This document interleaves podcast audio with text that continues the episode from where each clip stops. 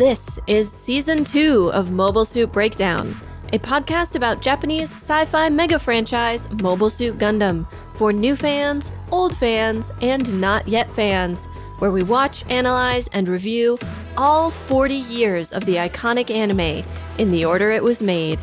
We research its influences, examine its themes, and discuss how each piece of the Gundam canon fits within the changing context in Japan and the world from 1979 to today.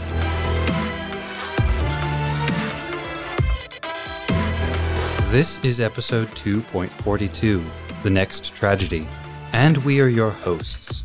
I'm Tom, a lifelong Gundam fan, and I'm making sure that Nina stays at least six feet away from any Gundam spoilers. And I'm Nina, new to Zeta, and for the umpteenth time, wishing I knew more about the technical side of animation so that I could provide better analysis than, what a cool fight! It looked good and was exciting!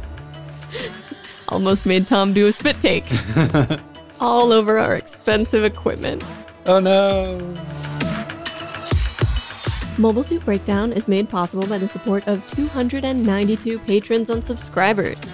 Thank you all, and special thanks go out to our newest supporters Amy S., Ryan B., Eldritch B., and, I hope I'm pronouncing this right, Courtney K. If you'd like to support the podcast but can't afford to spend money right now, write us a review. Reviews improve the rate at which we show up in searches on various podcast apps and sites and help us reach new listeners. This week in Dispatches from New York, I can't believe I need to say this, but the US Postal Service is important and should continue to exist. If it's not important to you personally, let me say that we, in fact, depend on it. We could not offer the physical patron benefits without it, and without subscriptions and patrons, we couldn't keep making this thing that you enjoy. This is true for countless independent artists, musicians, and craftspeople, so contact your congresspeople, buy some stamps. There are so many tragedies, large and small, grabbing at our attention right now. And many of us, myself included, barely have the energy for things we need to do to maintain some semblance of order in our own daily lives. But this week, the stuff about the post office really got to me. I've heard valid complaints about the post office, but it's always seemed rather miraculous to me that I can put a stamp on a card and put it in a box, and in a couple of days it will arrive across the country. So that's where my little bits of extra energy went this week. That and pre ordering a t shirt from an indie musician I enjoy. If the post office isn't your thing, pick something, anything, to support a bit. And it doesn't have to be monetary support, since money is tight right now. Tell an artist you love their work, write a review, recommend to friends. Grab any little bits of energy and put them to work out in the world. And as always, keep well and be excellent to each other.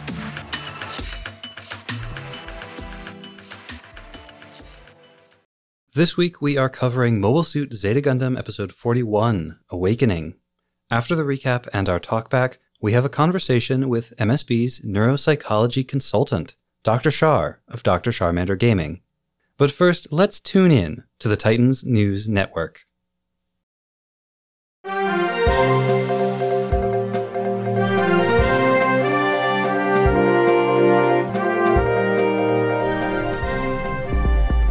A colony on Side 2 cluster narrowly escaped disaster this week when a malfunction in the colony's air circulation systems resulted in a dangerous overconcentration of atmospheric gases. Thankfully, the problem was detected and a special Titans Emergency Response Unit based at the gate of Zedan Space Fortress sprang into action, initiating emergency ventilation of the cylinder that allowed the excess gases to escape harmlessly into space, preventing catastrophic total colony collapse. AUG terrorists attempting to interfere with this life saving humanitarian mission were driven off in disarray. In other news, everything is fine at TNN Tower in New York City, where I definitely still am. There is no cause for alarm. Adventure. Welcome back to the AUG Broadcasting Channel, a meticulously curated version of the truth, delivered in a soft, comforting voice. The standoff at TNN Tower in New York City between the network's leadership and its large staff of unpaid interns has grown increasingly tense as the strike now enters its third week. While there were early indications that a negotiated settlement would be possible, talks broke down after the network leadership team, represented principally by Chief Operations Lieutenant Romfellow and Chief Negotiator Lieutenant Nina's dossier, rejected a demand from the interns that they be allowed to choose the toppings at the pizza party. The network's counteroffer, two 2 litre bottles of whichever soda was on sale, failed to bridge the widening gap between Labour and management.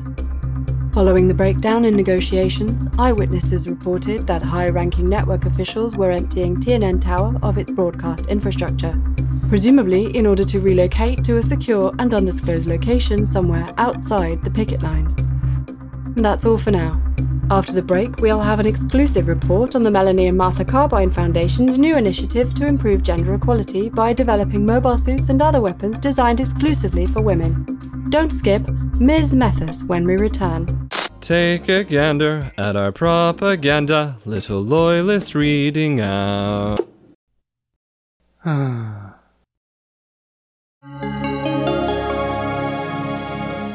Hello, valued human resource, and welcome to your AUGER automated therapy app. Powered by the same advanced machine learning algorithms in the popular Haro brand parent replacement robot. Freedom fighting is hard work, and sometimes it can really get you feeling down.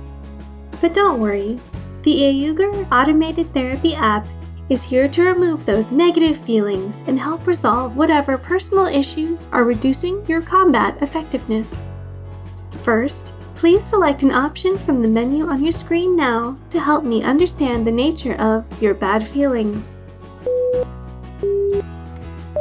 You have selected sad, angry, and confused. I'm sorry, you can only feel one emotion at a time. Please select an option from the menu on your screen now to help me understand the nature of your bad feelings. You have selected angry. That's great! Anger is a very useful emotion for a valuable human resource like yourself. Let's see if we can channel that anger into a productively destructive form of space murder. Next, please select the reason for your anger from the menu on your screen now. You have selected My friend who I thought was dead turned out to be alive, but they betrayed AEUG and joined the enemy for reasons I don't understand. Wow, that sounds tough. Let me use my advanced machine learning processes to calculate a solution for you. All done. In order to feel better, you should kill the traitor when you have the chance. Good luck! Thank you for using this AUGER automated therapy app. In order to ensure the smooth operation of your unit, a copy of this therapy session has been sent to your commanding officer. Lieutenant Emma Sheen. She'll be contacting you shortly. And now the recap for Awakening.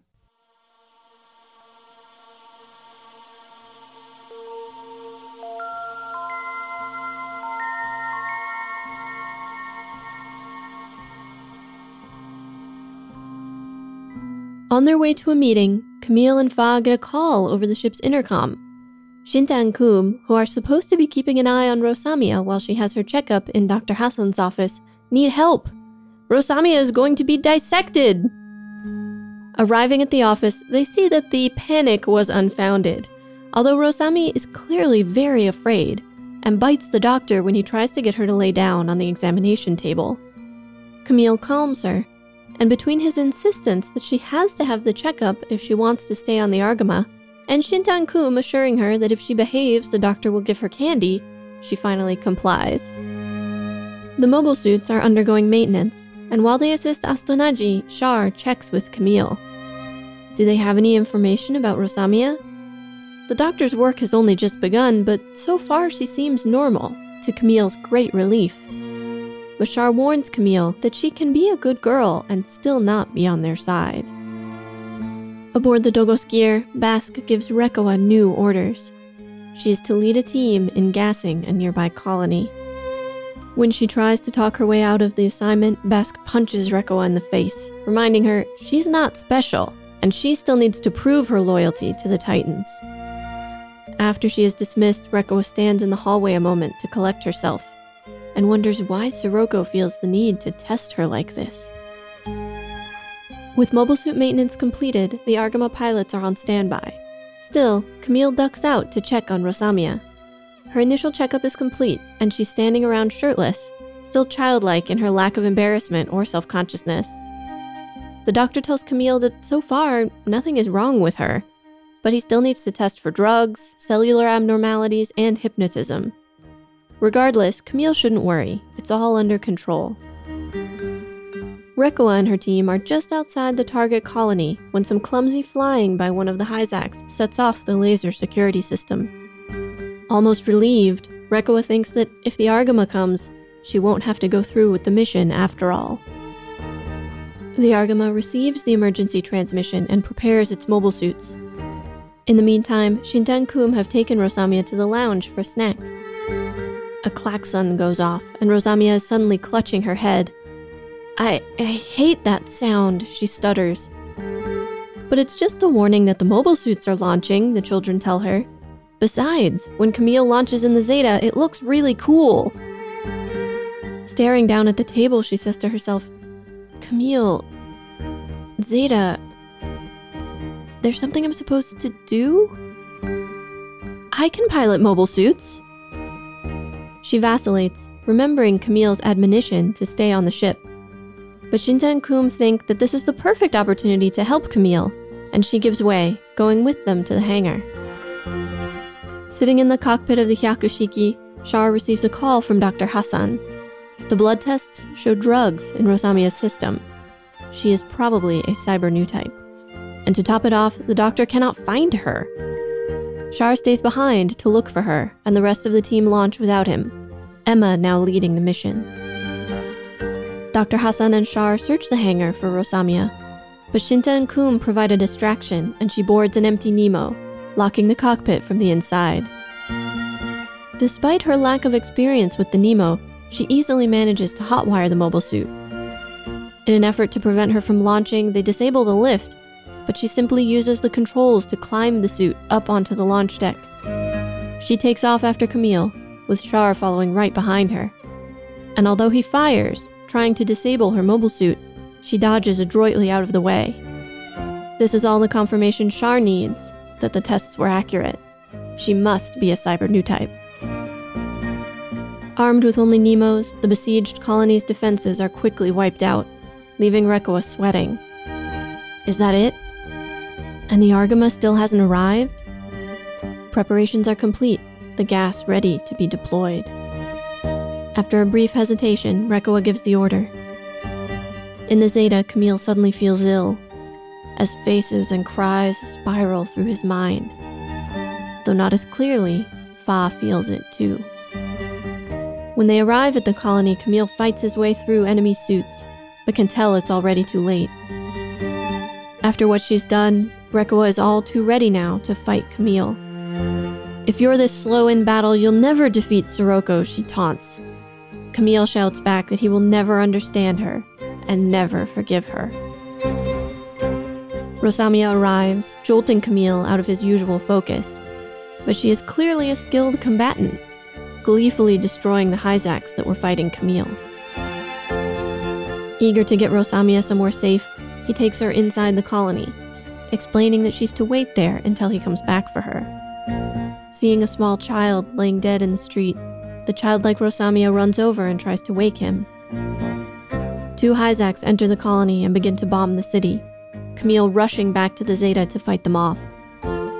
Rosamia falls to her knees, muttering that the sky is falling. By the time Camille returns, the childlike Rosamia is gone, and Lieutenant Rosamia of the Titans is back. Zeta Gundam will bring the sky down. You are my enemy. My orders are to eliminate you, she snarls at him, as he desperately calls out to her and dodges her attacks. She chases after him, and when Emma comes to his aid, he tries to call her off, he doesn't want Rosamia harmed. Mission complete, Rekoa is ordered to return, and Rosamia receives orders to go with her. They leave, and while most of the Argama crew seem relieved by Rosamia's departure. Camille pounds the controls of the Zeta, sobbing into the panel.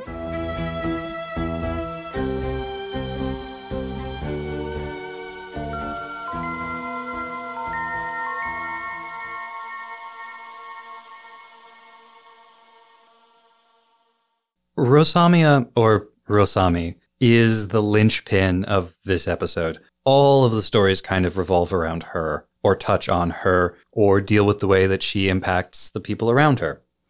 And so you would expect that during the talkback, we would spend quite a bit of time talking about Rosamia. We are not going to, because this week we have a conversation with our friend and our neuropsychology consultant, Dr. Shar, who is going to talk to us during the research section about Rosamia. So we'll save all of our thoughts on her for that.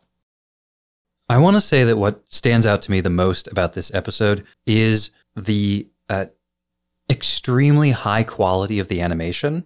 Now, what actually stands out most about this episode is the sheer horror of what happens in it. It does have really fantastic animation, though. The fight scene is incredible. I have trouble articulating just why the fight scene is so great, but it's really good. There is a kinetic, not exactly elegant, although it sometimes it does become elegant, but there's a very um, physical, embodied element to the way the mobile suits and even the people move throughout this episode. We see a lot of little gestures. We see a lot of uh, exaggerated interactions between people, physical ones, like when Fa grabs Camille by the hair to drag him out of the room. Um, but we see this with the mobile suits too, and we see them moving more like real human, physical, athletic bodies than we're accustomed to seeing. It's very dramatic. It's very exciting. There's a bit when Rosamia is stealing the Nemo, uh, where she gets uh, locked because the elevator has been stopped, and then we see the Nemo like pushing itself up off of the hangar deck, and then it takes off without the catapult, and it kind of like its jets come on, and it sort of skates left and right before taking off. There's a moment where the Messala sort of springs backward, but as it does so, its arms go out to the side, its feet come up, and its knees splay wide, kind of like you would see uh, like a ninja character jumping in a tokusatsu. You brought up the human gestures as well. At the very beginning of the episode, we get a shot of Fa looking straight at the camera, which is very rare for this show. It's not a shot that they use very often. And this is followed by Camille lightly smacking his head into the side of the elevator. Just bonk. Yeah. Uh, like we said, little gestures, but it makes it feel more natural. It makes it feel more real. That head bonk is such a immediately recognizable, understandable, relatable gesture of just like total frustration. Exasperation. I loved it.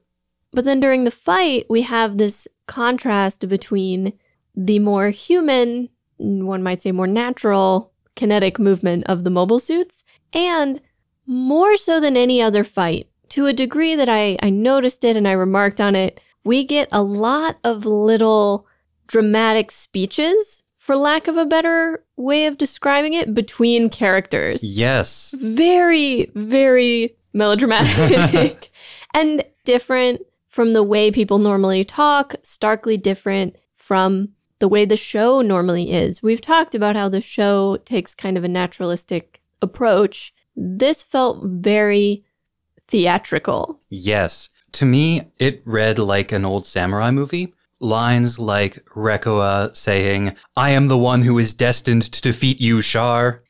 Shar saying what amounts to, let me solve all your problems by killing you then. it's like, I shall be the one to end your suffering. Yeah. Well, or, or Camille to Rekoa, I will never understand and I will never forgive you. Yeah, it's very heightened. It's very exaggerated. And yet that feels appropriate at this moment in the story when things have gotten so big, so grand and terrible, when the scale of things has become millions of lives. If this had been the way people talked at the beginning of the show, when the stakes were stealing a couple of mobile suits, it would have felt ridiculous. But now, for these characters to talk as though they are almost like demigods bestriding the world with the fate of all of civilization and perhaps the entire human race in the balance, eh, it's right. It's it's real. And at the same time, this episode also has a focus on very small, mundane difficulties in a way that I really liked. You're giving me a skeptical look, which is why I wrote a list of examples with bullet points. Uh, we get several scenes of mobile suit maintenance. And I always like when they talk about the actual instruments they're using, like, give me that electrical impedance monitor. Um, just the difficulty of piloting a mobile suit and doing formation flying when that one Titans pilot, Peterson, like misjudges his vernier boost and falls off of the, the gas canister. There's a whole bit where Quattro is just like trying to find Rosamia on the Argama and just like finding a person is difficult. Kum can't reach the intercom without standing on Shinta's shoulders. And then the little mundane detail of having to change which officer is in charge of the mission when Quattro isn't able to go out. I suppose many of those things are not what I would consider mundane difficulties. They're very much, you know, wartime aboard an active duty ship difficulties. uh, which I guess, you know, it's mundane for these characters at this juncture. Not so much that there are kids aboard and then nothing is built for them. Rosami's normal suit is way too big for her. That's one of those things that I didn't really think of it watching the episode, but as soon as you said it, I was like, oh, yeah, of course. That's why it looked weird on her. Right. There's a scene where she's sitting in the cockpit of the Nemo where it really stands out that the shoulders are really broad, that it looks like the the neck is too high, so the helmet sits high. Mm-hmm. So as we're talking about all of this, I feel like I should shout out the director and storyboard artist for this episode, uh, Sugishima Kunihisa. Like his fellow Zeta episode director, Kawase Toshifumi, he will go on later to work on some of the uh, Beyblade property. But he also was the lead director on Speedgrapher, the original Strike Witches OVA that preceded the series. And most famously in the West, he will go on to be the director of Yu Gi Oh! Wow. Yeah. Cutting his teeth on episodes of Zeta Gundam.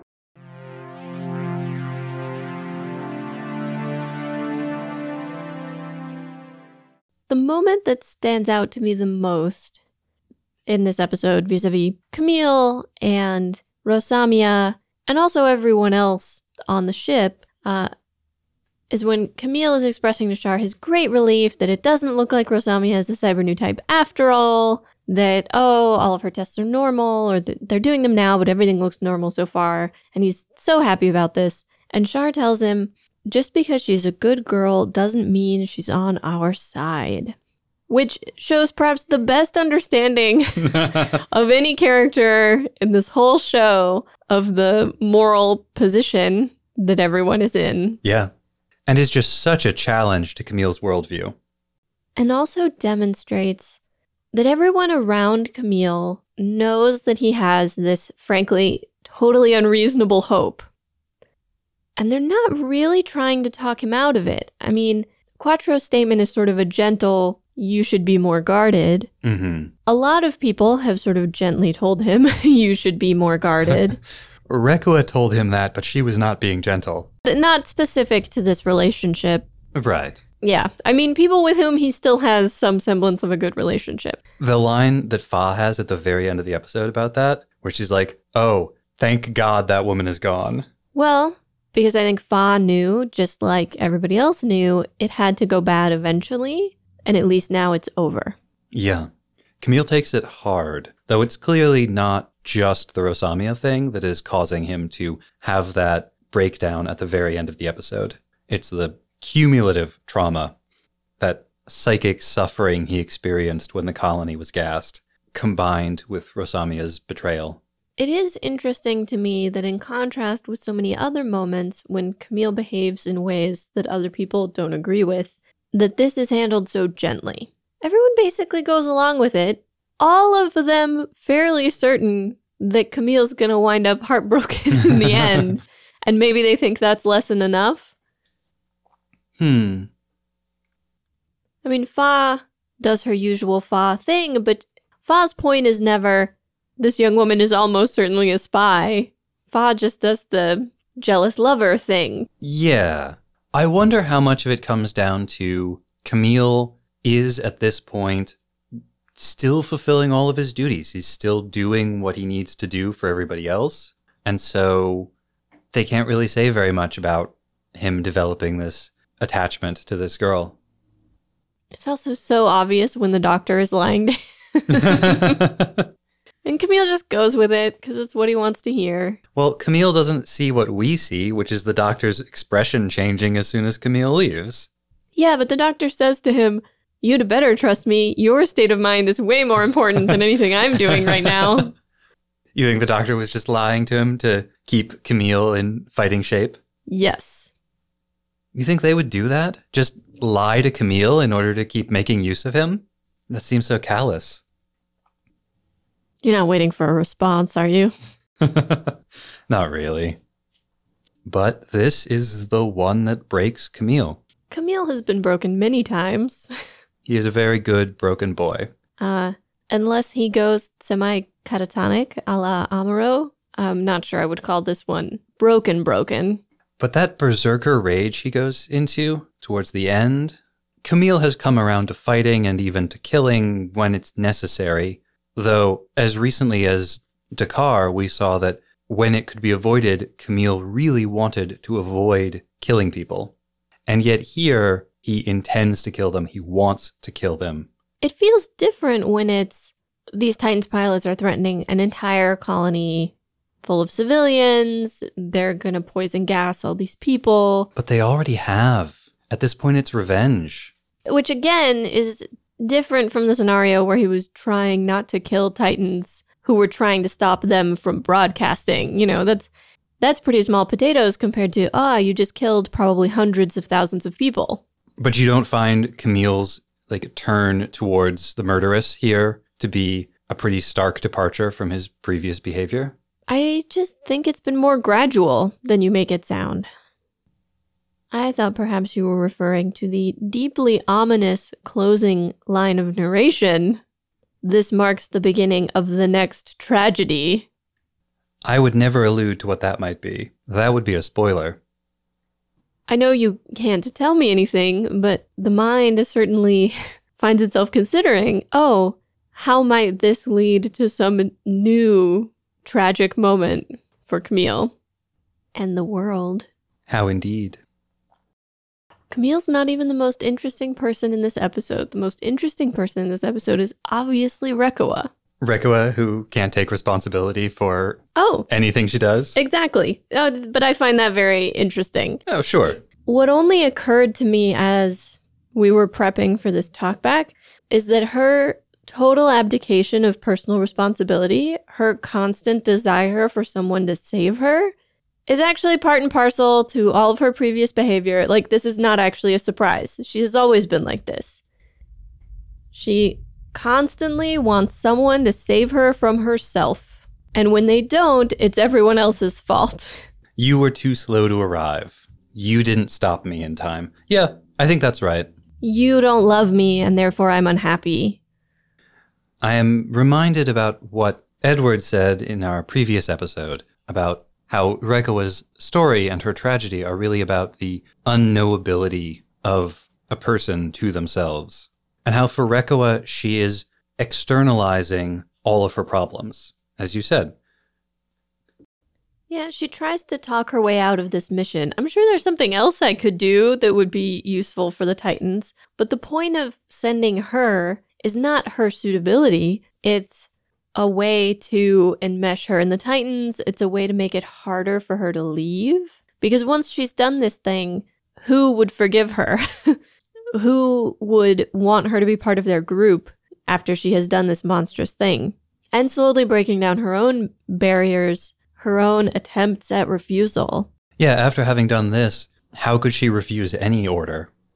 And although she's not buying it yet, beginning to try to inculcate in her this idea that, ah, we are very sad about this horrible violence that we do. We, in fact, do it because we want peace to come as soon as possible. We're not violent people. This is the same line that Jerid used when he was organizing the last poison gas attack, the one that the Argama was able to stop. However, at a couple of points in this episode, Rekoa brings up Sirocco again. As after her meeting with Basque and getting punched in the face and accepting the mission and so on, when she's leaning against the wall outside the office, she says, Does Sirocco really have to test me like this? Right. Why is he putting me through this? Look, the exact power structure of the Titans is never made totally clear, but it does seem like if Sirocco had really wanted to, he probably could have kept Reccoa with him on the Jupitris. Maybe Bask and Hyman wouldn't have liked it, but he probably could have done it. So for Sirocco to leave Reccoa here, he is testing her, or perhaps it would be more accurate to say he is doing to her what Bask is doing to her. After this mission, she cannot leave the Titans. She cannot leave Sirocco's. I'm not going to call it a harem, but Seraglio. Posse? Crew? Gang? None of these are quite right. and even in the middle of the combat, it's still, for her, all about Sirocco. She yells at Camille, If you're this slow, you will never defeat Sirocco. Because for her, it's never actually been about the Titans. The Titans part of this is incidental. This also goes to show that Sirocco is still constantly present in her mind. She's always thinking about him. She goes from sweaty and quaking and nervous before the gas attack and, you know, crying and sad and full of heavy emotions in the episode before to in this episode seeming pretty comfortable with the idea of killing Camille if she could manage it. I think what we were theorizing would happen did happen. It was a pretty stark turn in this episode, but ordering the gas attack, letting it happen, that hardened her. That turned her. Did you notice the only one of them she's afraid of is Char? When Char arrives, she is noticeably frightened. But not once they start fighting. Once they start fighting and he is unable to defeat her, that's when she has that line about, I am the one who is destined to defeat you, Char, which is pretty impressive for someone who not that long ago was describing herself as not a very good pilot. She certainly does all right here. I have a, a point of speculation that I hope is true. Uh, initially, there's that alarm system around the colony, but it takes the colony a while to launch its own defenses, and we have seen several colonies not have much in the way of their own defenses. And so my initial thought was like, why have the security system at all if you're not going to launch something? However, we have seen that colonies have uh, shelters and so conceivably, when the alarms sound, people could move to shelter. Those shelters would need to be airtight and have their own air supply, but it would make sense for them to have had that if their main purpose is in case of a breach of the colony and loss of oxygen. We know that a lot of people did die. I can hope that a lot of them made it to shelter. Well, I won't speak to your speculation, but I will observe that at the end of the episode, those two pilots that Camille slaughters. And I really do think that's a pretty extreme turn for him. And even if you disagree with me, I maintain that. But those two Hyzaks are flying around in the colony shooting. We don't know what they're shooting, but they're not shooting at Camille. They're shooting at the civilian infrastructure of the colony. And the only reason for them to be doing that, that I can think of, is if there were shelters and they were targeting the shelters or other useful infrastructure to further punish the colony. Right. Although, if the colony's entire population had already been wiped out, it seems sort of pointless. When Camille enters the colony with Rosamia there at the end, he's confronted again for like the millionth time because this is what it always comes back to for Camille. But he's confronted by the loss of innocence. It's not a coincidence that the one dead colonist we see is a small child, and that Rosamia in this moment is herself still in that child persona. And so Camille first he sees the physical, literal death of a child, and then when Rosamia turns on him, the loss of this pseudo Childlike. childlike, falsely innocent, but to him still uh, innocent person. I've talked before, there's a lot of evidence in what Camille has said about his own life and what we know about his parents that Camille's childhood was probably uh, very traumatic. It was probably quite abusive. He's talked about having memory issues. He probably doesn't remember a lot of his childhood. So for him, this idea of the loss of childhood, the loss of innocence, is very much core to his personality. And I wonder if he sees himself in Rosamia, in the child here, uh, or going way back to like episode seven when they went to the other colony that had been gassed, Colony 30, and we had a scene of him uh, with a mother and child and him moving the mother's arm so that she was embracing the child.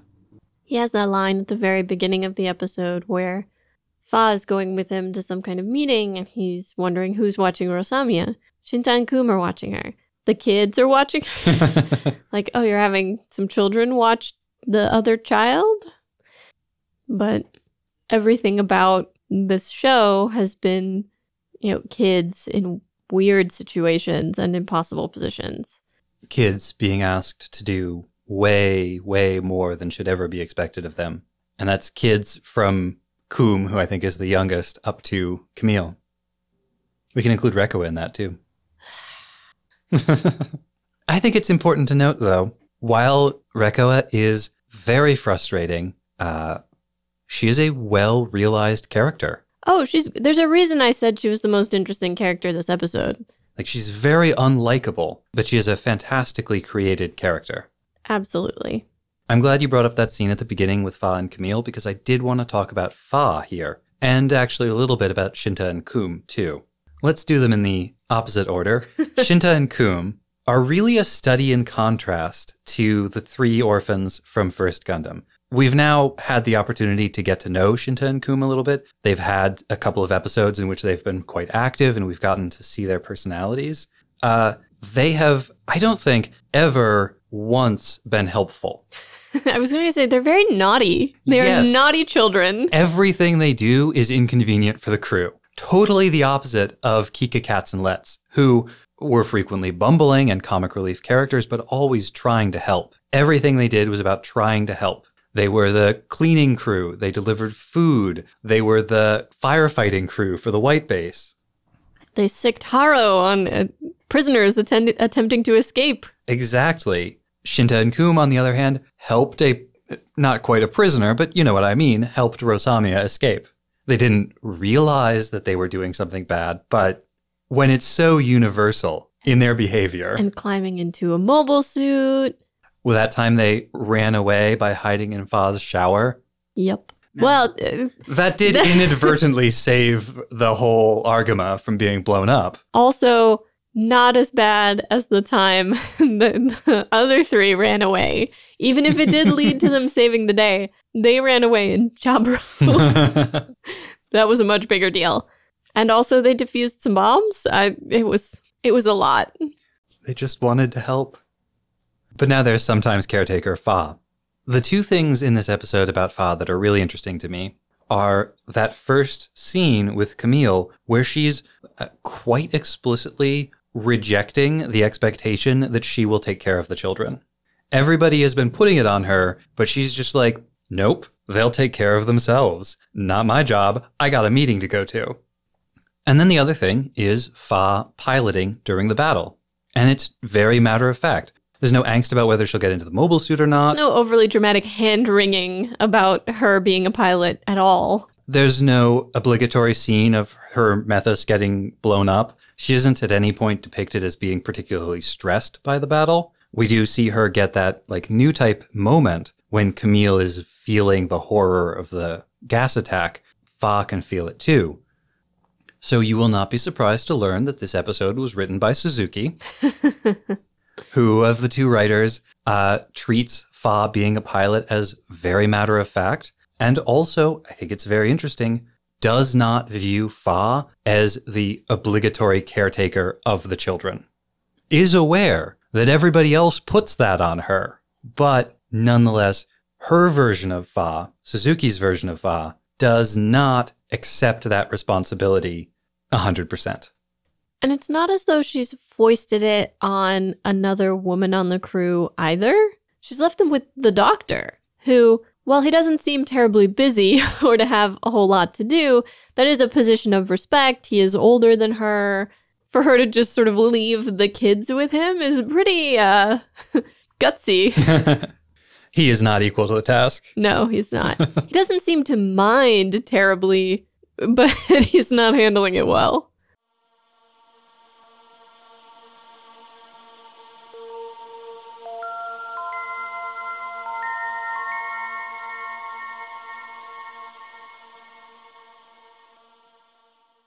We are pleased to welcome back Dr. Shar of Dr. Charmander Gaming.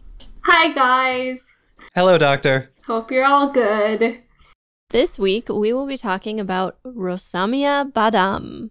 For once, we don't have a sad boy for you to talk about. We have a sad girl in space. Is she sad? I can't tell. She seems pretty happy a lot of the time.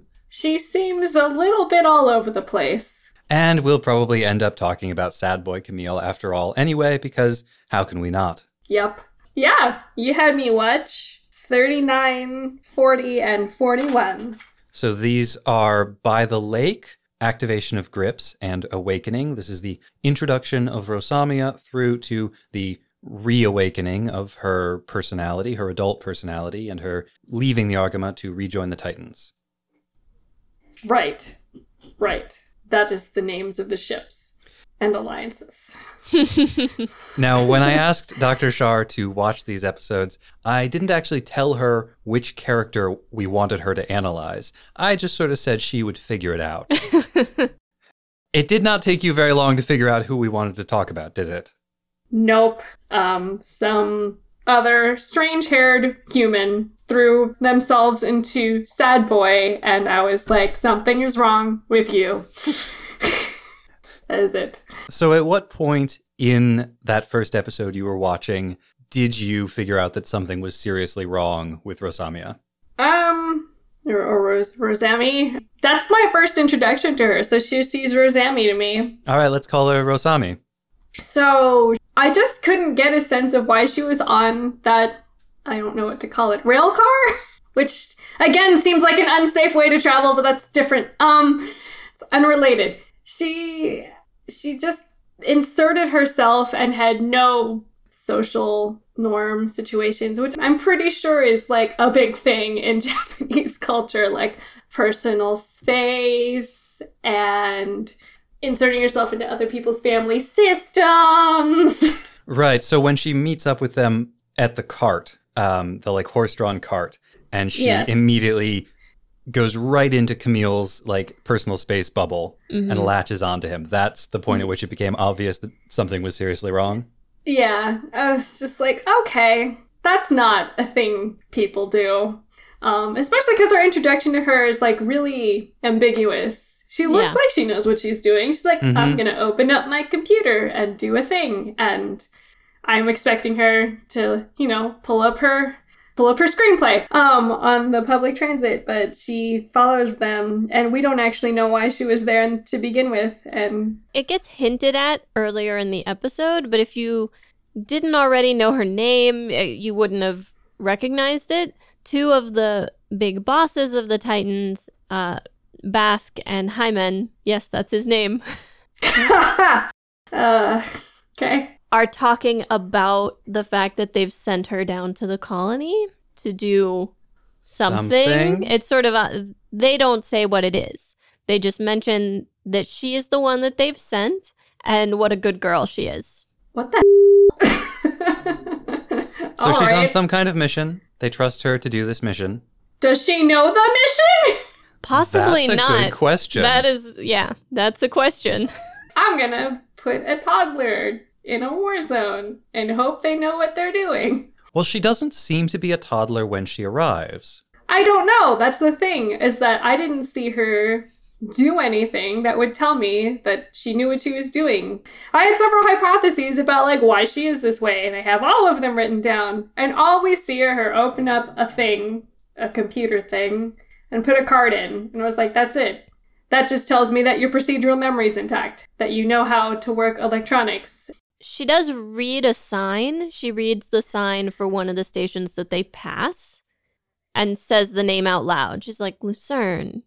Ah, Let's pause for a second and actually talk about procedural memory because I thought that was something that was really interesting following Rosamia Rosami through these three episodes is, you know, it's always a little unclear how with it she is between her Mm. sort of asides to herself when her voice kind of changes and the way she interacts with other people, especially Camille. But then when it comes to actually doing tasks, like for instance, in the third episode that you watched, where she hot wires a mobile suit and then pilots it and then blows up other mobile suits and also pilots super effectively, like dodging out of the way at the last second, even against a highly trained opponent like Char.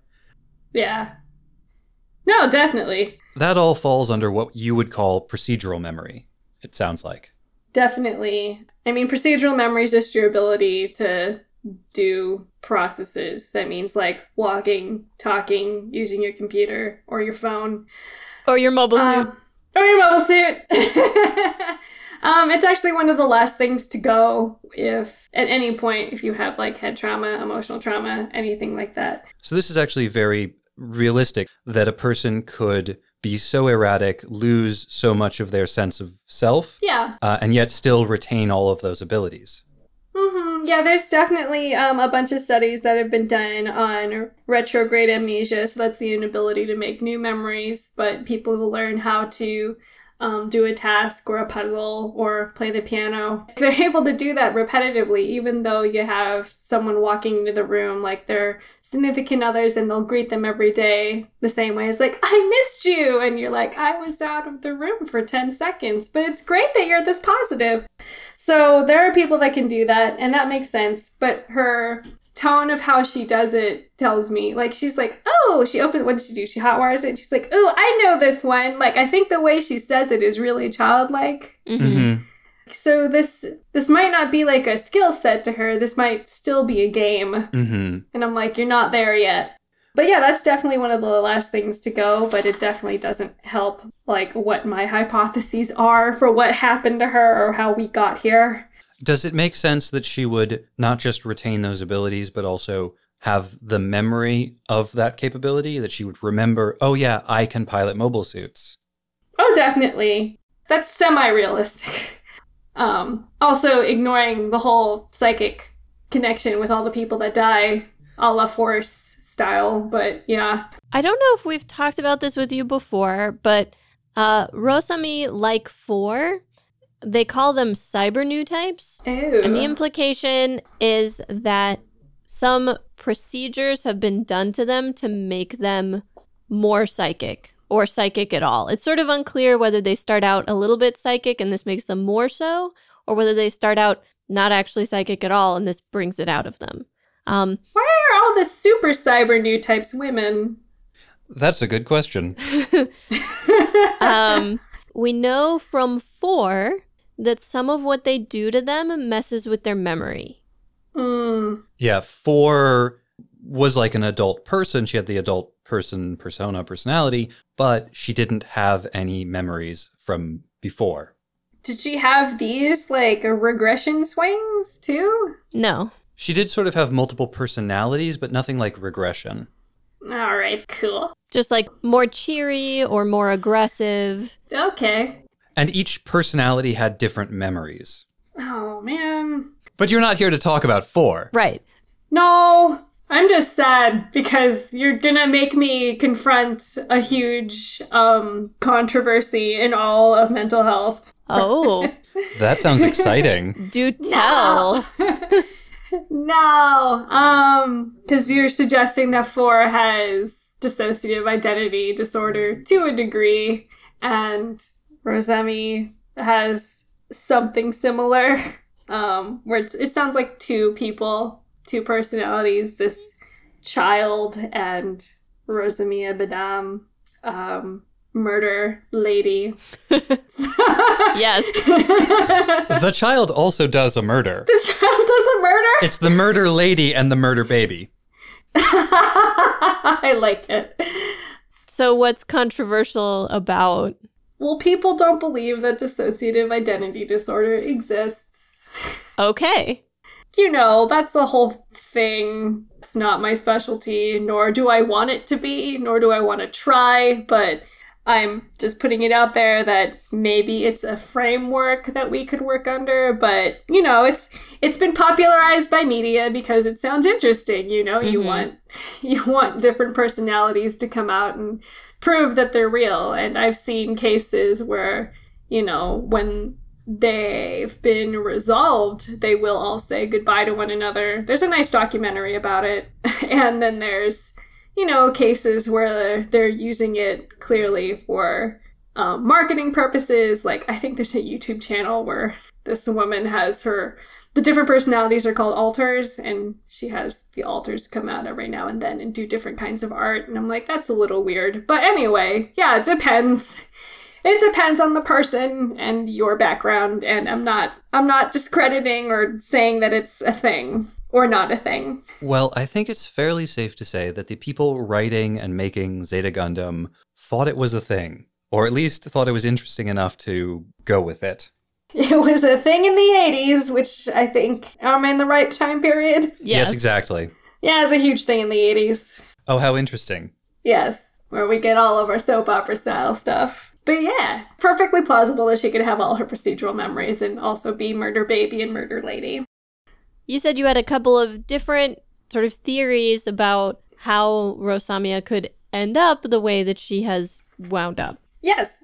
So I'm going to go through this in my model, biopsychosocial model. I can post that for y'all afterwards.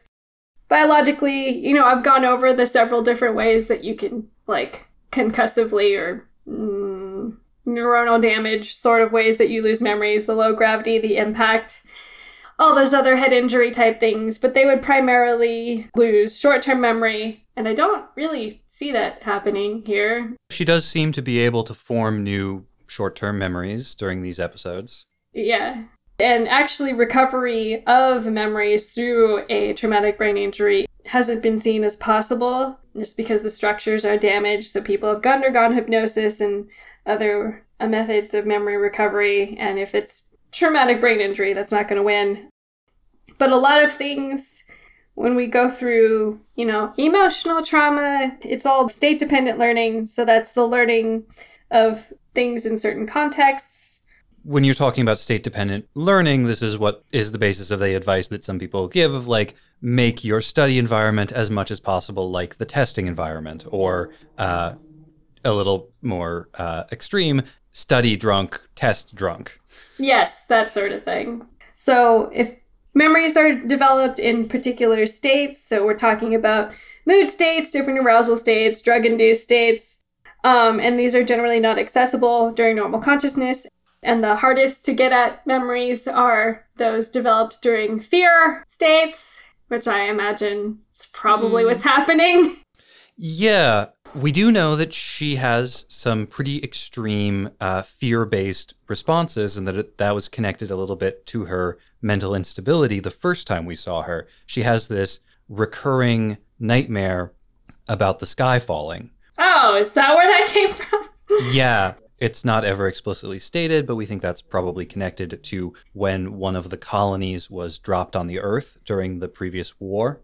Ah, so the last way you can form and lose identities, I'm sure that some people have seen Breaking Bad and his attempt to do this, is the dissociative fugue. Um, so that means that you can't remember details of your life and you must form a new identity because in all the other states of amnesia, you do remember who you are, you retain your personality, and you have some form of your identity. Dissociative fugue, um, you know, the best example is a young kid who got passed over for a promotion that he was set on, and then he disappeared and started a new life 600 miles away as a short order cook and did not recognize anyone of his family. Whoa. I know, right?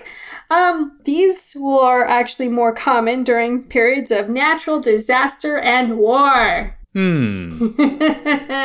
So a dissociative fugue would be brought on by some sort of extreme stress. Mhm. More likely if you were forced to act against your own ideals. Hmm. Does that sound like anyone in the show? Hmm. I was particularly struck by what you mentioned about fear mm-hmm. because one of the moments where we see her start to remember what she's supposed to be doing here is when she hears the alarm that tells the ship that the mobile suits are launching. And she says, I hate that sound. "Oh, Wait, I fly a mobile suit. Like, wait, I'm so I'm supposed to be doing something. I'm With- supposed to be fighting. I need to fight. There's something with the Zeta, and like she starts to remember when she hears that klaxon. ugh." When she comes all the way out of it, they're in this colony. She has just seen a dead child and has been trying to wake them up as if they're sleeping. oh my gosh. What? The dead child looks like the lost younger brother from the photograph. Oh, really? I'm pretty sure. Brown hair. Are you sure that photograph wasn't planted? I was like, it's weird.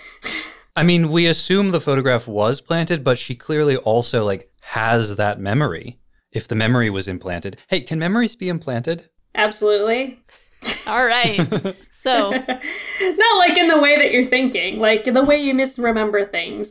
There's a researcher who looked at uh, eyewitness testimony and just the way that events are presented, like a neutral way, is like recall the car crash, and you're like, the person flew out of the front, and there was glass everywhere, and there was a broken fender.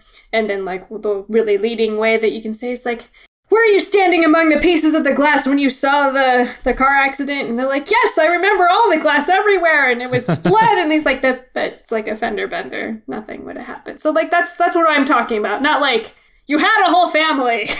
Don't you remember? Would it be easier to implant a more complicated memory, like, for instance, you had this whole family, if that person were, say, in a dissociative fugue Hmm. or undergoing some extreme stress or drugged or hypnotized? As someone who doesn't work with dissociative fugue often, but I imagine it would be easier for someone to do that. Like even the name, like I just I like the name is Rosami is just like this fractured. I kind of know who I am, but this is easier. I mean, that was probably what they called her when she was a little child. Was she thrown in a tube? not to our knowledge, she was probably a war orphan. Alrighty. It's very likely that she did have siblings and they did die. Uh, we don't think Camille was one of them. No. But it would be pretty easy to say to a war orphan who had had two siblings and lost one of them, oh, your older sibling was Camille Bidan. If she did have two siblings, you could easily stick the names Camille and Child X on them. Yes. But uh, coming back to the original reason we brought this up, that it's these sort of horrifying and scary situations that seem to bring her back to her state of, oh, I'm supposed to be trying to kill Camille. Well, and it's specifically the memory of the sky falling and things that remind her of that that bring her back into uh, Murder Lady. But the interesting thing is that like no matter what, like murder lady or murder baby, uh she she knows that it's there's a there's a Camille piece to it. She's like, I either love you or I need to murder you. Or maybe I need to murder you with love. I don't know. And she does have some memory of there being something she needs to do, even though she can't remember what it was. she was definitely briefed at some point that Camille Bidan was an AEUG pilot who pilots the Zeta Gundam and that she needed to kill him. I think it's pretty clear that that's part of her brief, that that's part of what she's been told as a soldier. Hmm. And his name is Badan. I don't know why I didn't know this. Camille's last name is Badan? Yeah. Yes. And so is Rosamia? Hers is Badam, Oh, okay. but they are similar. Yeah, it's similar enough that it's weird. It's similar enough to get a tiny child to be like, oh, that sounds right. well, cool. In a sad way. I think that it would definitely be easy to implant those. There is clearly an object in her mind. Whether or not object is good or bad depends on the context or who's talking, and that would be easy to create a false relationship around whoever it is. And when you say an object, you mean Camille. Camille is the object, or Camille and the Zeta Gundam. Camille, Zeta Gundam, that photo, um, and the object relation. Yeah. That. There's something I'm curious about, which is whether or not she could have been uh, programmed to unknowingly take certain actions without knowing why she's doing them or having innocent uh, reasons for doing them. And the one I'm thinking of specifically is how totally resistant she is to medical examination. oh, we didn't just chalk that up to an assumed sexual trauma. We say we're thinking that that she's programmed to stay away from it because they'd find evidence of it of her cyber new typiness. I completely chalked it up to the trauma of. I didn't assume it was a sexual trauma. I assumed it was the trauma of being made into a cyber new type and being experimented on and likely given all kinds of drugs and tests and Lord knows what else. Well, and we know they found drugs like in her cells when they were examining her, so definitely drugged, probably other stuff. Right. Oh, at one point when she first shows up, many episodes back, can't believe I forgot this, uh, she mentions that uh, her lungs have been enhanced so that she can breathe normally at high altitudes. Oh, So, like, there's a lot of stuff going on with her body. that would mess you up at normal altitudes. But also, we're in space. What is altitude?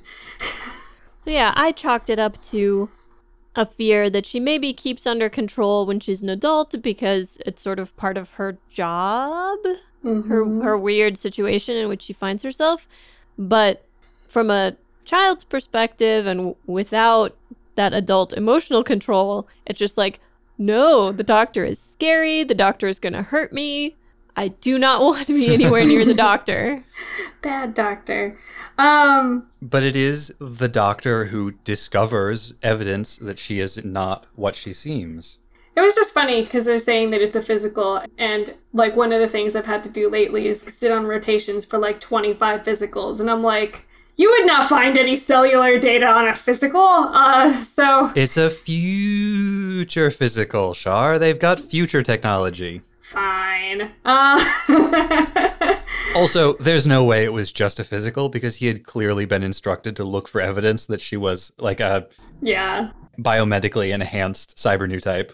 yeah. Like you said, the future. Maybe he scanned it off of her. I don't know.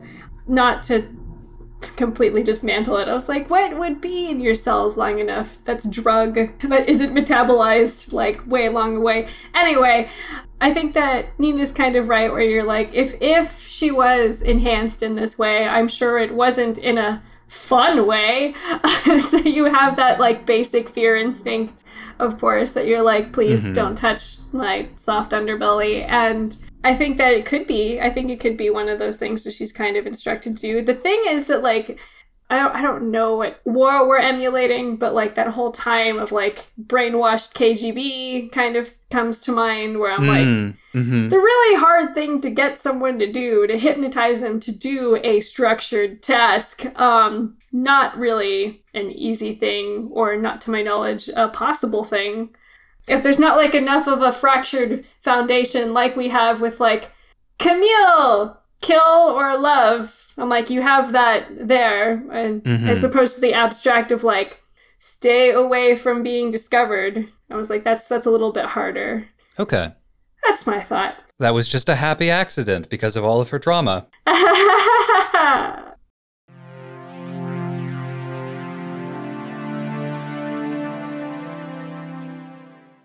so, other than this wonderful fractured human, do we have any thoughts about how or why the creators decided to juxtapose this like child and Rekoa in the same three episodes? Hmm. So we had a bit of a discussion about this that while Rekoa acts like an adult, there are certain things about her behavior that are very immature. She is very much looking for someone to sort of save her from herself, someone to fix her problems. She left the Argama because she thought a romantic relationship would fix her life, and she didn't have one. And then in this last episode, it's like, oh, maybe I won't have to do the horrible thing if someone will just come stop me in time. Right. And then when they don't, she's angry, like she didn't have any choice in in her decision to gas a colony full of people. And so yeah, there's this total abdication of responsibility And that's ultra confusing. that's very immature. Well, that's ultra confusing for the sake of Rosami as well, because I'm assuming she's Titans based, right? Mm-hmm. So she goes down to a decimated colony that was destroyed by the Titans, holds a child that was killed by the Titans, and decides, oh, right, I'm part of the Titans, and enacts her job? yeah. Throw table. Anyway. Yeah. well, the Titans have this whole thing of their whole line is we don't want to do horrible things. We're trying to end the war as quickly as possible. And that it's AEUG who started it. And so, If you would just stop resisting, we would stop committing atrocities. uh, okay. I do think both uh, Rekoa and Rosamia are um, women that Camille really wants to save and can't. Has he ever been has he ever been successful in saving a human? not in the way that he wants. He has saved people's physical bodies on occasion, but what he has never been able to do is save someone from themselves. He has never been able to uh, save someone who is like going down a dark path. Or save someone from the effects of war. Like, he can't protect anybody from being touched by the war. But the war is everywhere. Exactly. And this episode really forces Camille to confront that, like, he couldn't save the colony, he can't save Rekoa, he can't save Rosamia, he can't save anybody. And that's why he has that huge breakdown at the end. Oh, okay. I was like, that was an extreme reaction to like a girl you met. oh, so if we're if if that's the context, I'm like, oh, okay, that ma- that makes more sense. Well, and she had sort of begun to be symbolic of like childhood and innocence as abstract concepts for him. And so when he's like trying to protect her, he's trying to protect some kind of innocence in this whole wartime atmosphere. Despite like walking in and loving seeing her topless. I thought he was trying not to ogle. Yeah. and the second time it happened, it was so, like, it felt so non sexual. Yes, I mean it's not sexual, but it's also like ridiculous because she's forcing him to eat something, and I'm like, how Yeah. is that not sexual? I mean, in an abstract Freudian way. Well, it's not sexual because she's a child, I guess. and because she's supposedly his sister. Yeah. The two of them have sort of agreed to behave as though she is his sister without ever discussing it. Ah, okay. You know, it occurs to me, um, thinking about it now, that for Camille, both Rosamia and Rekoa, and also Four and Sarah, who's another character you don't need to worry about, um, okay, if you say so. he goes through the succession of uh, women who he desperately wants to protect their innocence. But actually, none of them are innocent. He is projecting the idea of innocence onto them because he desperately wants it to be true. Um, but even Rosamia, Rosami, who appears to be a child, is actually a murder baby uh, and contains within her a murder lady. And like Rekoa, who was on the good side, was his friend.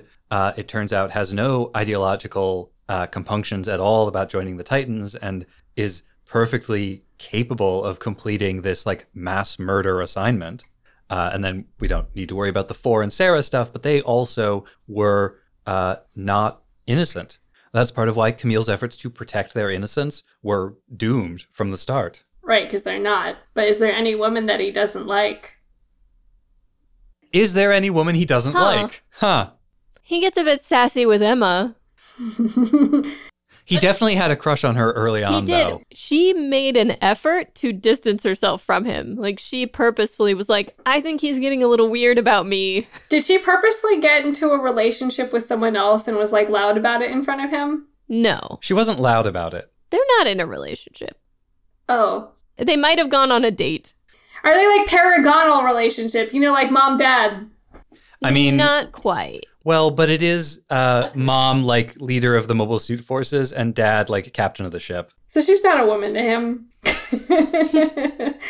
no, I'm just like, he sounds like what they have right now is that Madonna complex Mm. until he learns that they're. And I don't know, does he actually learn if like four is evil or like. Does he believe that F- Rosamia is evil? It's interesting. So he probably doesn't think very many people are evil at all.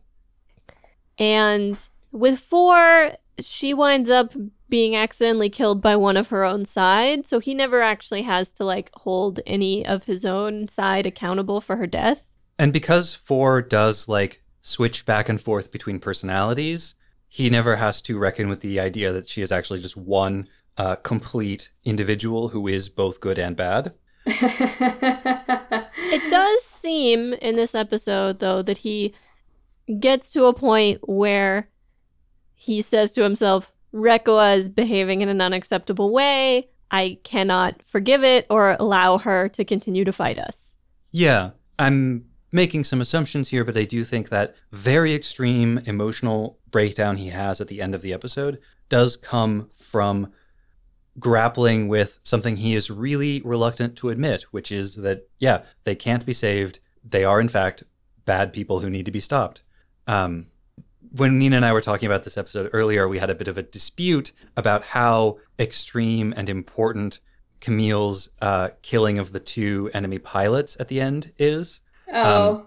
Because he goes he goes wild and he kills them and it's like a, quite a drawn out scene and it's quite Explodey. It's explicit. violent. it's violent. It's it's brutal. Um and it's done in a way where he's like purposefully intentionally killing them. He's not just trying to stop them or destroy their mobile suits. He is trying to kill them which is a thing that Camille doesn't do. It hasn't Yeah. been his way I think if I remember correctly, like I've seen him kill people with like a gun from like way over here, like right. Yeah. yeah And now he was like, I'm gonna use the gun to like stab you in the face. And we've seen him work really hard to avoid killing people in the past, even his enemies. And so for him here to look at them and say, You are evil, you need to die, I'm going to kill you, is like pretty extreme for him. But it's still so indirect. I was like, oh god, Reko is so evil. I need to kill someone else. Right. Uh, and then, of course, he does it in a dramatic way that Rosamia can see, or Rosami Mm. can Mhm. see. And that, I, I feel like that was the waking point, was just like, oh, we're in the right setting, a residentially kind of place. Yeah. If we're going with state dependent learning, I was like, ah, yes, that looks familiar. And you're in a suit, Mhm. and that's familiar. And now you've triggered the thing that's like, do I love or hate Camille? Oh, he's killing Mm. people. I must hate Camille. And that's probably what woke up Rosamia, as opposed to like, you know, good brainwashing. mhm. All of this was happenstance. I don't know what the Titans are planning, but it's really haphazard.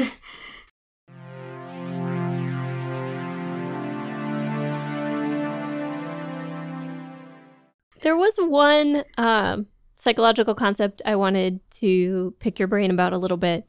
Uh, 'cause we touched on the memory loss aspect, uh, but sort of regression as a concept, yeah. which I tend to hear about more with kids, that like kids who experience a trauma will regress hmm from like childhood to toddlerhood, kind of. They'll hmm go back to some of their old self-soothing behaviors or start wetting the bed again or Yep. other th- things that are associated with an earlier time of life. And when I've heard about it with older kids or older people, it's usually limited to like emotional expressions, hmm right? You start, you might be 20, but you express yourself emotionally like a teenager. Right. Is regression something that can and does happen to young adults and is it ever back to early childhood or is that sort of an extreme uh, case that they did for the show? I think it's um entirely possible. So it's one of the things that can be done um as protective or can be intentional. And you're right. Like I think we do it every day. Um not to the extent that you see here, but like to the extent that like if I'm having a really bad day, you know, your parents would take you out for ice cream And we have that thought every day where I'm like, ugh, today is unbearable. I'm going to have ice cream. Like that's Mm. regression in the like most simple way and not Mm-hmm. involving no trauma. Um, you see it a lot with people just going back to old habits, like people that have been sober for a certain amount of years. Like this is the only tool I have, so I regress to this way of self-soothing, which is like drinking and like you talked about Mhm. with children, the thumb sucking, the fetal position.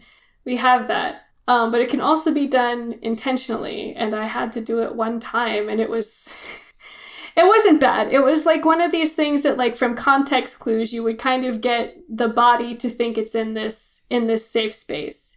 So when you have people who are a little bit dysregulated like um I had this person and this isn't disclosing anything at all. It's just like we were drawing on the floor. This is an adult. We were drawing on the floor on a large piece of paper and that just like called out to a part of her that was safer so that we could talk about those things. So it's those those triggers that you have that told you if you had a secure childhood that this is the safe spot, I'm okay.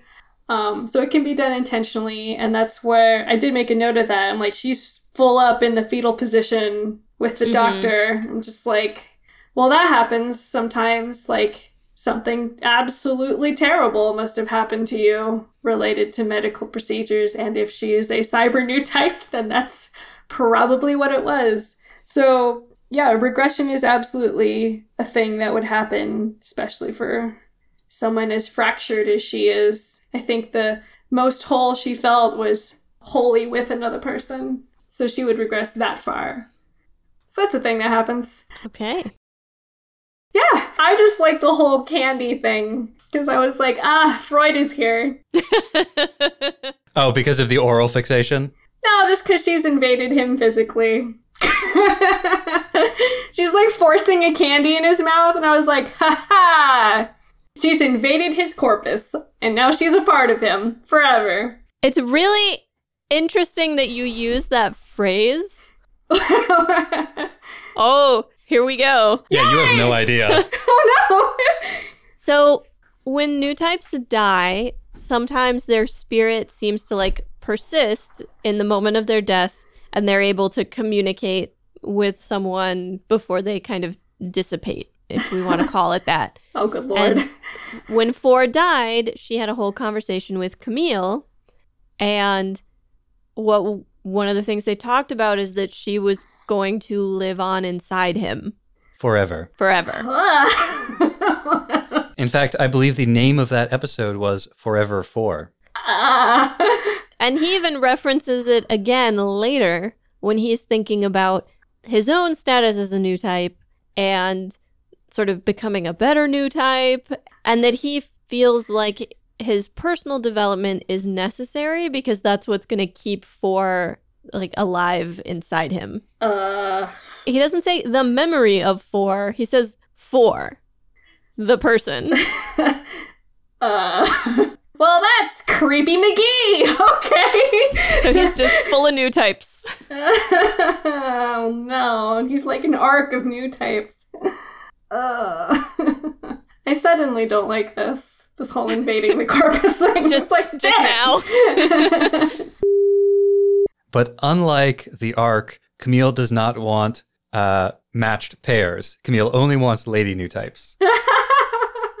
All the single ladies, all the single ladies. All the psychic ladies, all the psychic ladies. oh god. Having talked through Rosamia's presentation in these episodes, it sounds like, uh, for the most part, this is a pretty plausible depiction of, of how a person who's gone through what she's gone through could behave. Yep, it seems pretty plausible. The part that's hard to believe is just the swing. No matter what, personality is relatively reserved. Like, you'll still have the same interests and you'll still have the same, like, preferences. So the idea of switching from I love Camille, he's my older brother, to I must destroy Camille, that's the most difficult to believe part of it. Yeah, that's the contrived piece of it. But I understand we're in a war show.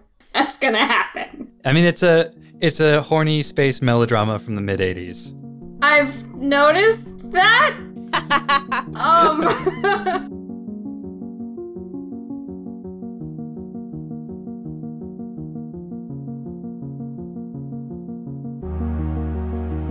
Next time on episode 2.43, Rosamia Bound, we start the last disc of the Blu ray, y'all! By covering Mobile Suit Zeta Gundam episode 42 and. What if we all became new types three times faster? Promises you can't keep. A flaw or an asset? Unexpected cats. Selfish behavior.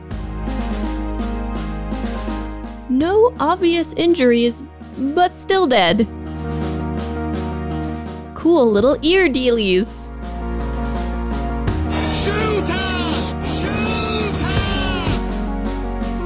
And Camille never learns. You will see the tears of time.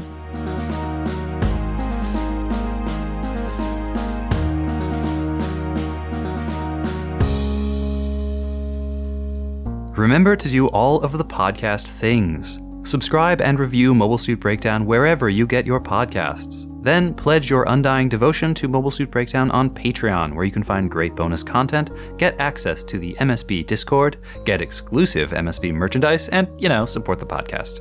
You can also follow at Gundam Podcast on Twitter and Instagram, and like us at facebook.com slash Gundam Podcast for all kinds of extra content. And you should always check out our website, GundamPodcast.com, for all of our episodes, show notes, watch list, wish list, some other lists, and more. Plus, you can always email your questions, comments, and complaints to GundamPodcast at gmail.com. Or share your wrong Gundam opinions with the world by shouting, If there are any girls there, then I want to save them!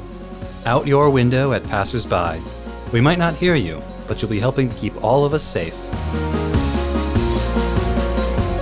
The TNN this week includes Gemini, instrumental version by Josh Woodward, and the voice talents of the AEUG Broadcasting Channel's UK correspondent, Linny. The intro song is Wasp by Misha Dioxin, and the closing music is Long Way Home by Spinning Ratio. You can find links and more in the show notes. And thank you for listening.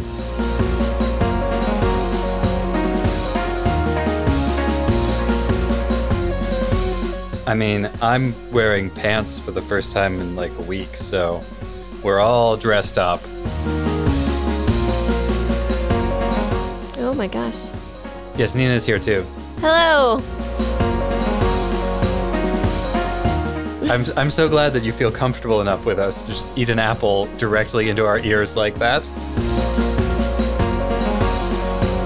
Speaking of games, uh, in a move that has surprised me to no end, Tom is playing Animal Crossing now.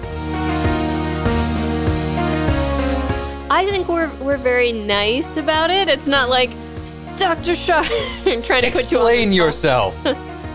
yeah, probably the meanest thing I do to you is that I keep making you watch Gundam. it's Gundam, so it's m- like momminess, but also girlfriendness. So like mommy girlfriend. Um, Rekoa was the mommy girlfriend he wanted to have. Yeah, what does the um, what does the DSM say about psychics?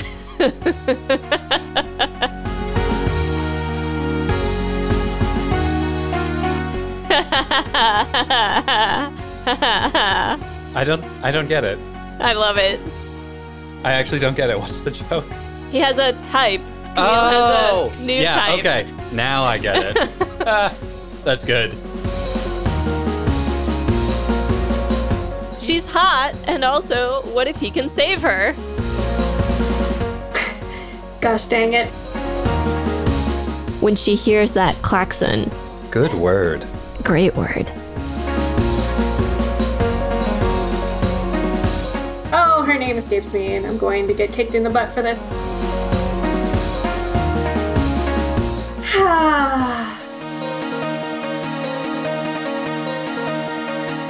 Well, he's completely out of his element whenever it comes to like interacting with another human person in a way that isn't violent.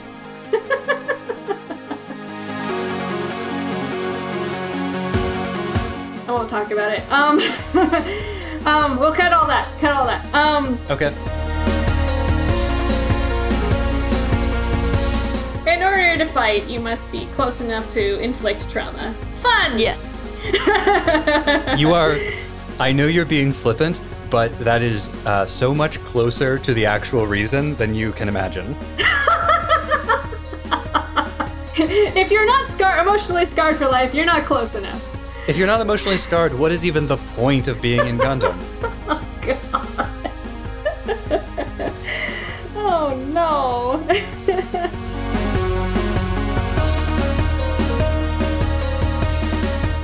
This is a family friendly podcast. Sorry. My bad.